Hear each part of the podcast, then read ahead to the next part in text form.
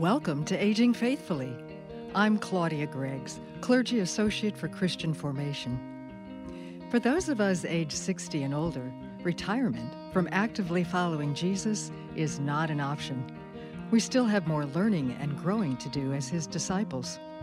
We also have a responsibility to share with those younger than us what we've learned about living a faithful life and to serve our community using the skills we've acquired professionally and personally over the previous decades. In our three part podcast series, each of our speakers brings deep experience and knowledge to help us rediscover our value before God and His purposes for us at this stage in our lives. In this podcast, Dr. Janet Savia addresses the practical realities we face as we age and how we can support and care for one another in this season of life. Janet is a psychologist in private practice, and her clinical interests include issues surrounding aging, loss and grief, and responses to trauma.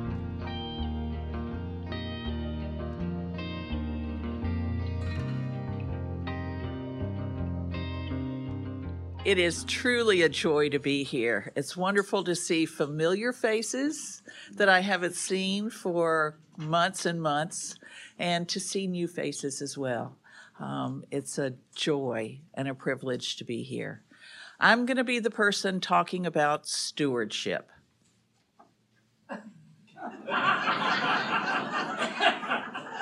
okay. You trust me. I'm, I'm pleased. Um, when Steve and I were first married, we lived in Boca Raton, and we were poor, starving college students. But I can remember um, listening to people in my congregation. Uh, we were talking about a some sort of a school board uh, bond or something like this, and the statement that was made, and it has stuck with me for almost 50 years, is, "Well, we've paid our dues." we're not going to pass anything else. We've done what we're supposed to do. And I was stunned. I was shocked. I was looking at these people. I grew up in a family where my great grandparents lived until I was in college. I had a deep respect for people who were older than me. Um, and then to hear this idea that somehow they now felt they had done enough they had done enough. It's kind of the opposite of what we hear from the media a lot today that says you don't have anything to offer. Here were people who had a lot to offer. Boca Raton was a very affluent community. It was a very educated community. And these people were saying, I'm keeping mine. I'm not going to do it. So I want to start with our mandate as Christians for caring for others. See if this sounds familiar. Hear what our Lord Jesus Christ says You shall love the Lord with all your heart, with all your soul, and with all your mind. This is the first and great commandment. And the second is like it You shall love your neighbor as yourself.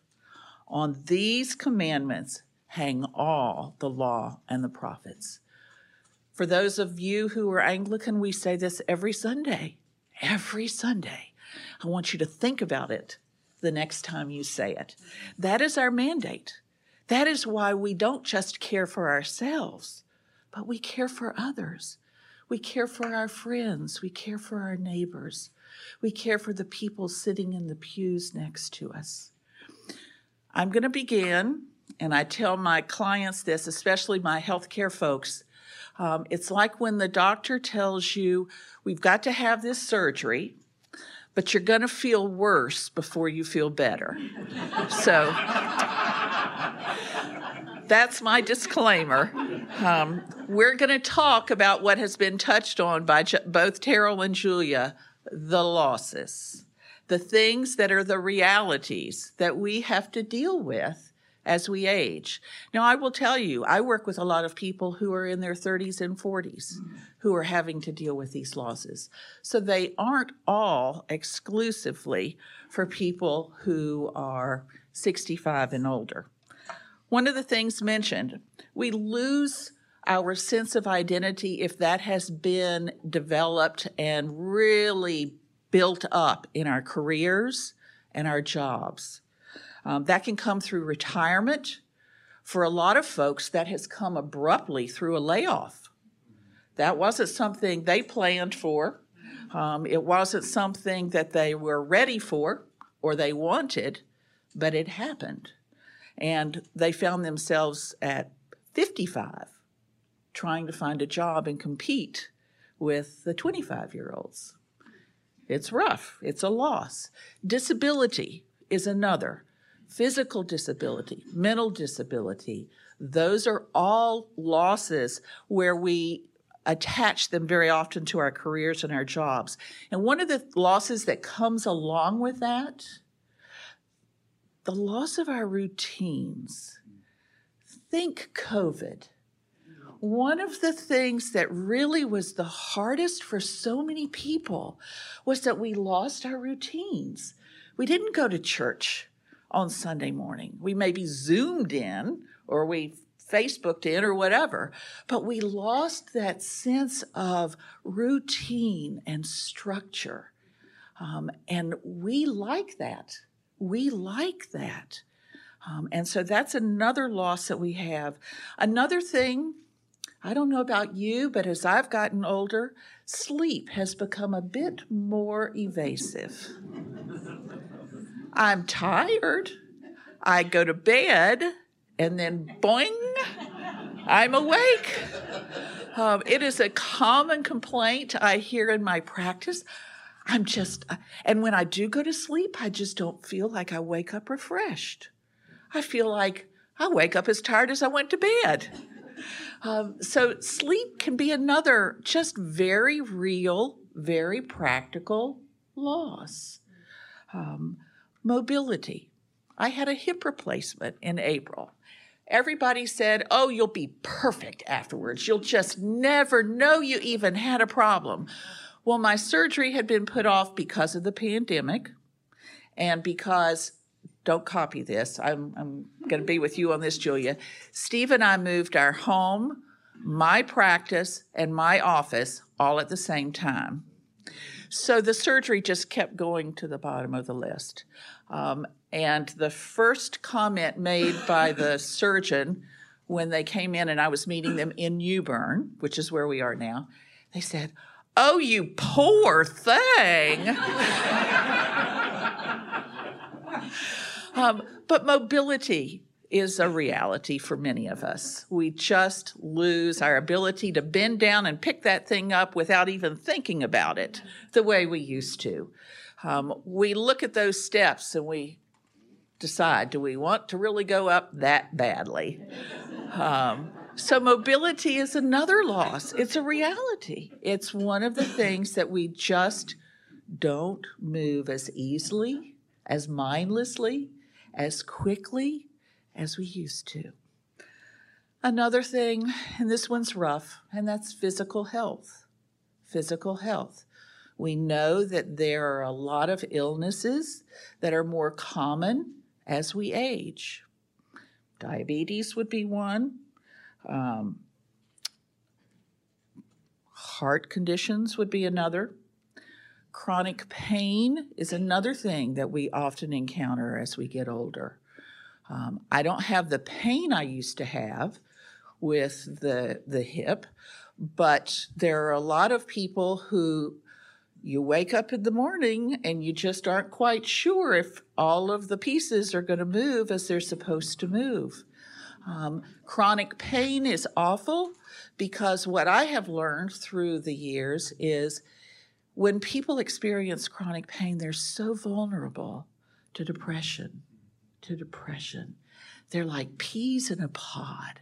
And if you think about it, if every day you had a headache, every day you had a headache, it's, it's discouraging. And that discouraging can lead to despair and despondency. Um, so that's another loss that we often have.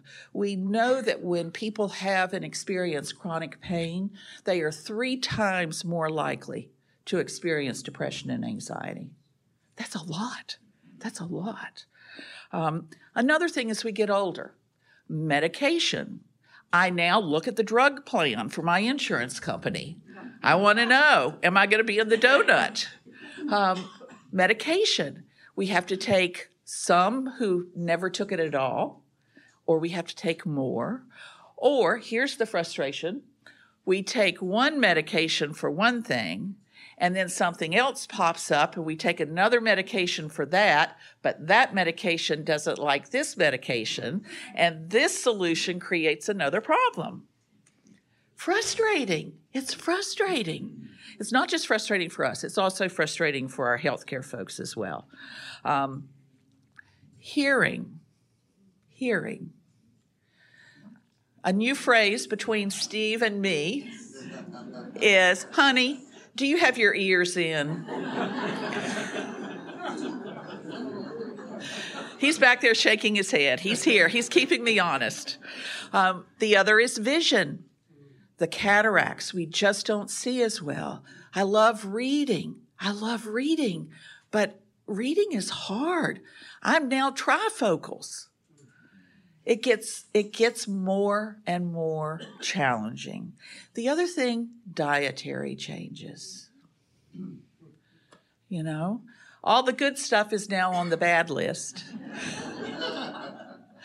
um, so these are all realities of some of the things that our physical health can impact us as we age. Another area that we are impacted, another loss that we experience, our homes. Our homes. Steve and I were living in a two story house in North Raleigh. We loved it. We were there for 23 years. Uh, we were the, only the second owners in the house, and the people who built it lived not 10 miles away from us in Northern California when we were out there. So just loved the setting, loved all of it. But we knew it was a two story house. And with my hip, it was really, really becoming very clear that we needed to leave. Um, we did, and I'm glad we did. Um, but it's not the physical house so much. Mine never got perfect, Julia. My 23 years is not long enough for perfect. Um, but all the memories, all the memories that we had in that house. The times that in my neighborhood we hosted a women's summer Bible study, and we had 50 women in my living room and dining room. The times that we had TGIF, and we hosted that at our house. Those were wonderful memories. So it's not losing just the physical aspect of a home, it's losing all of those little triggers, all of those little things that remind us of past experiences. Um, and then there's the issue of downsizing. Going from a house that you've lived in in 22 years, for some of you, that's drop in the bucket and then moving into something that's smaller and more easily maintained. When your house becomes a burden, then it's time. It's time.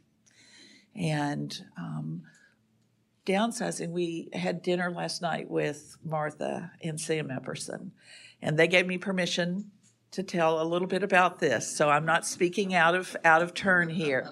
But they had a big move. They had a big move this summer where they went from their home of many, many years with many different memories, with pictures galore, um, and they had to decide what they took with them and what they didn't. In some ways, I think that Abraham and Sarah had it made because they lived in a tent. There's just not a whole lot there's not a whole lot that you could put in a tent that you grieve over leaving. Um, but they have, Sam and Martha had to go through this experience. I will say this they were Christian models of grace. It was hard, there were some tears, but they modeled for their children, they modeled for their new neighbors, and they modeled for friends in the community how to do it and do it well. Um, we'll talk a little bit more about that when I get to the stewardship part. Um, another thing we lose as we get older independence. Now, I'm an oldest child of two of one oldest child, um, and I am. If you ask my grandfather, he would say stubborn. I prefer independent. Um, so the idea of not being able to drive not being able to just pick up and go someplace because I wanted to. I got a flavor of that with the pandemic because we just couldn't pick up and go to the grocery store, or we just couldn't pick up and go out to eat. It was not pleasant, nor was I. but this is a real loss that many of us will face as we age. We are no longer safe to drive. Vision, hearing, all of these things start kind of working together. Another loss spouses. We can lose them through death. We can lose them through divorce. Believe it or not. Um, we can also lose them, as Carol has said, on the installment plan. As we care for a loved one who is slipping away gradually, a little bit every day. It's painful to see, it's excruciating to be present, and it is a hard loss, but a very real one. And that leads me to the final loss that I'm going to talk about today. Whew. Aren't you discouraged enough? Um, friends. Friends. Our friends die. Our friends get sick. Our friends move away. You know, I, I thought that was going to be over after we graduated from high school and got through grade school, and our our um, families were no longer moving to different towns for daddy or mom's job. Um, but here, here we are, losing friends who either die or they move away or they themselves become ill and they are stuck at home or they're in a facility and they are lonely, lonely. So, the impact of all of these losses can be devastating. And there are two areas where there's a lot of research. You know, I have to bring up the research. Um, a lot of research, and a lot of it has come out of the University of Chicago, if, if you are research nerds like me. Um, and there are two words that we find are very common and very associated with the losses of aging. One word is isolation. The second word is loneliness. Now, they're not the same thing. People often will go, Well, aren't, aren't, those the same thing? No.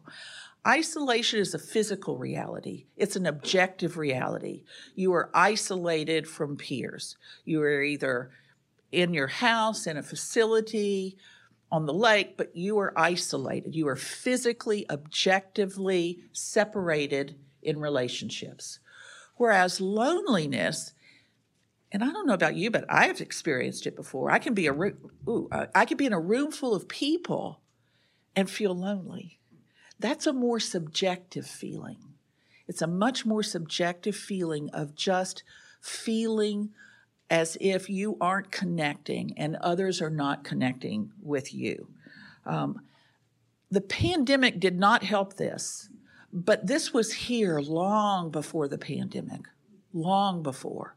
So think of it as it got worse with COVID, but it's been around for a long, long time. Here are some of the statistics. Again, just bear with my nerdy self. Um, 29% of people 65 and older live alone. So, about a third of people who are 65 and older, this is in the US, live alone. These are coming from the National Institute on Aging. Um, one in four adults, 65 and older, is considered socially isolated. Now, think about that. One in four adults is considered socially isolated. 40% of individuals over 60 report chronic loneliness. Chronic loneliness. One of the things we know from the research is that when isolation and loneliness become chronic, the results can be devastating. Devastating. It's associated with high blood pressure, obesity, heart disease, a reduced immune system. Think about that and isolation and the pandemic. Mm, mm. Um, anxiety, depression, cognitive decline. Steve and I saw this in our family. His grandmother, and she was grandmother, um, had lived alone. This is a woman who never learned to drive. She was kind of of that generation. She lived alone after granddad died and was very stubborn, very independent, just a really tough woman. And she just resisted the family trying to move her into assisted living. She fought it all the way. And then she stopped fighting because we thought she had had some sort of thing happen. We weren't sure if it was a stroke, we just weren't sure, but she was declining. So she gave in. She moved into an assisted living and she was 10 years younger. 10 years younger. Because now she was eating on a regular basis. The meals she was eating were good quality meals, and she was interacting with people socially. And it really made a big difference. You could physically look at her and see how different she looked. Um, and the research supports this. The other thing, it, it, it can actually get worse. Um, chronic loneliness and chronic isolation is correlated with early death. Early death. You isolate people, you keep them lonely, and you do it long enough, and they just give up. They give up. So, if our mandate as Christians is to care for others and to care for ourselves, how can we do this during our seasons of being 65 and older? How do we do it? How can we be good stewards of what we have been given, what we have learned, what we have done, and what we still have to learn and to do and to give back. How do we do it? I tell folks um, when I'm first talking with them about whether whether they want to work with me in therapy, and oftentimes they'll say, "Well, now are you a cognitive behavioral therapist, or are you psychodynamic, or am I going to have to lie down on the sofa?" And I tell them that I came into the field of psychology as a late bloomer. Uh, between you and me, our secret, I was 55 when I got my doctorate. My car was older than my classmates. mm-hmm, mm-hmm. Um, but one of the things that um, I tell folks is that I don't limit myself and this is primarily, I don't say this in the conversation, but because I'm well trained and I'm a believer. And I know that when I sit in the room with another Christian, that God is present in that interaction. And so I am open not only to my training and using my training as God has allowed, but also to listen to the Holy Spirit. Now, what I tell people is I'm practical.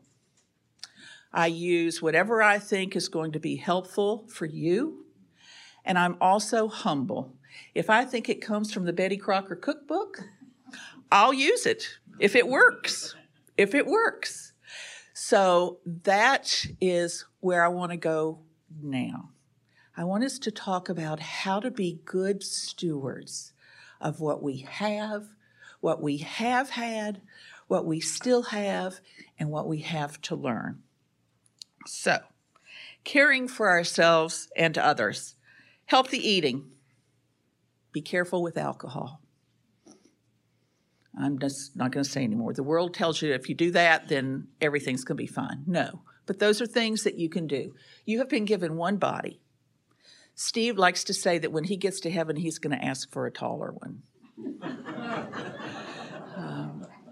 but you've been given one body. Be a good steward of that body. Nobody else has it. It's not perfect, but this world isn't perfect. So be a good steward of your body. Take care of it. Another thing, laughter. Laughter is good for us. Not laughter at other people's expense, but laughter. It is an indication, only one, but it is an indication of joy. So give yourself permission to laugh. Have a pet. Now, this can be rough if you are moving into a facility that doesn't allow pets, it can be another loss. I personally believe that it's worth any years with that precious fur baby, um, even if you have to relinquish that at some point. Now, um, some of you are cat people. We will forgive you for that. Um, for those of us dog people, um, we also know that even with, with cats, just the activity of stroking their fur lowers your blood pressure. Isn't that cool? Isn't that cool? Just stroking the fur of an animal will lower your blood pressure. It won't necessarily mean you don't have to take medication, but that's kind of a nice that's kind of a nice little benefit here. Um, simplify, simplify your environment. Um, Sam and Martha have had to do this. It doesn't mean it becomes sterile, it means you simplify. You don't need, Steve, I, am going to tell myself, you don't need seven sets of china. You just need one good set. I have one woman that I've spoken with who still entertains. She loved to have people in.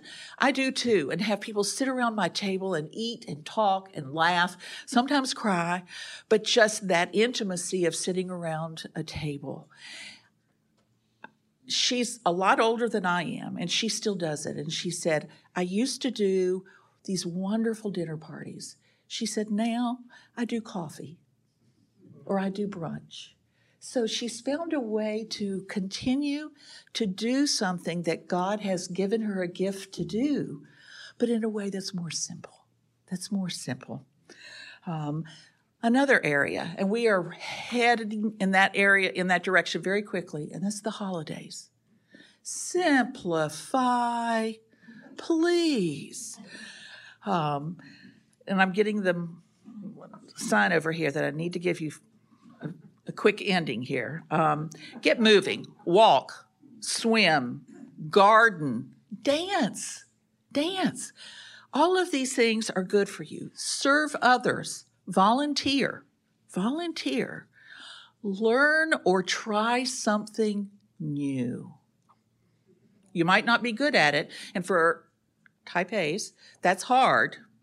We have to dig through all those old layers and allow ourselves to be the novice, but we find so much enjoyment in that. Um, OLLI, do any of you participate in OLLI? Okay, wonderful, wonderful program for those of you who want to continue challenging your mind. Um, there's a phrase that was attributed to Michelangelo um, when he was in his 80s, and it's called ancora imparo. Still I learn. Still I learn. Um, my sister gave me that on a little silver um, medallion when I graduated. Um, it is precious to me. The other thing is to nurture connections. Reach out to people. If you notice somebody hasn't been at church, call them, text them, use technology. Technology is helpful. Your kids or your grandkids move away, FaceTime. FaceTime. How many of you Wordle? It's fun. It is so much fun. I Wordle with my niece who lives in Central Florida, and we Wordle every day. It takes, what, 10 minutes, maybe. And, and we'll have a little tagline sometime, a little smart alecky remark about, uh huh, my old brain beat your young brain today. Um, but it's a wonderful way, it's a simple way of connecting. It doesn't have to be a two hour phone call. It can be something really small, like just wordling on a daily basis. Um, embrace gratitude.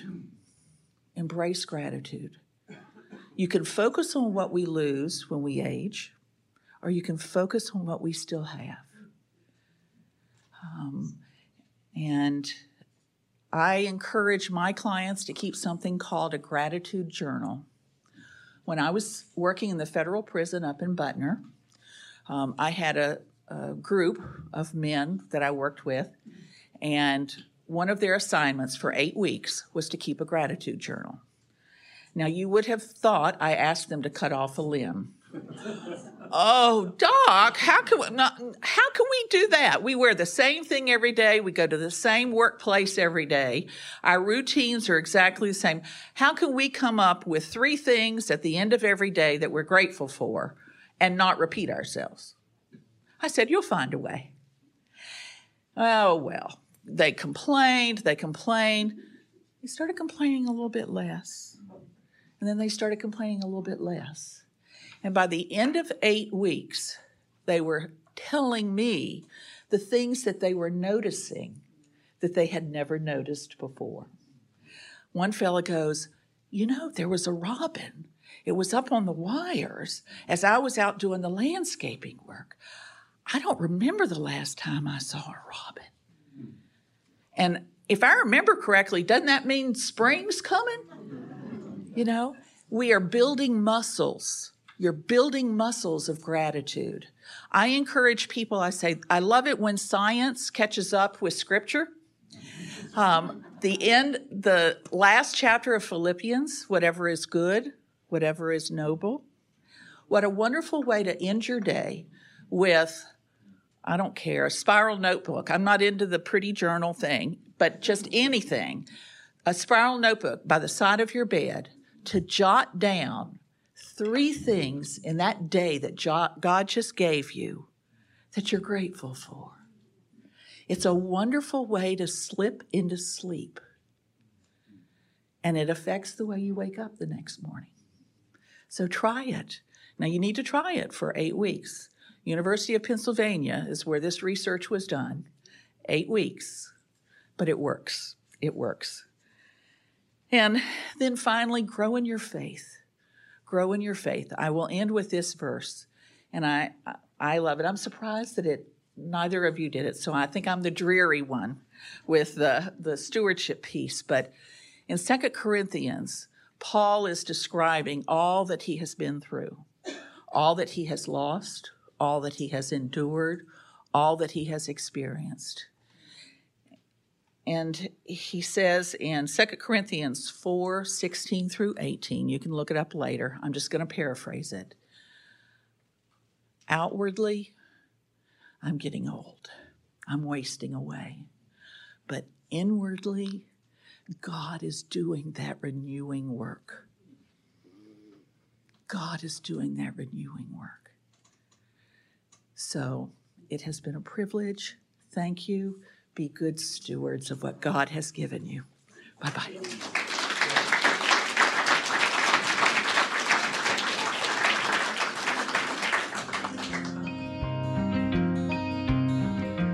To learn more about Holy Trinity Anglican Church and our 60 plus ministry, I invite you to visit the church's website at htcraleigh.org.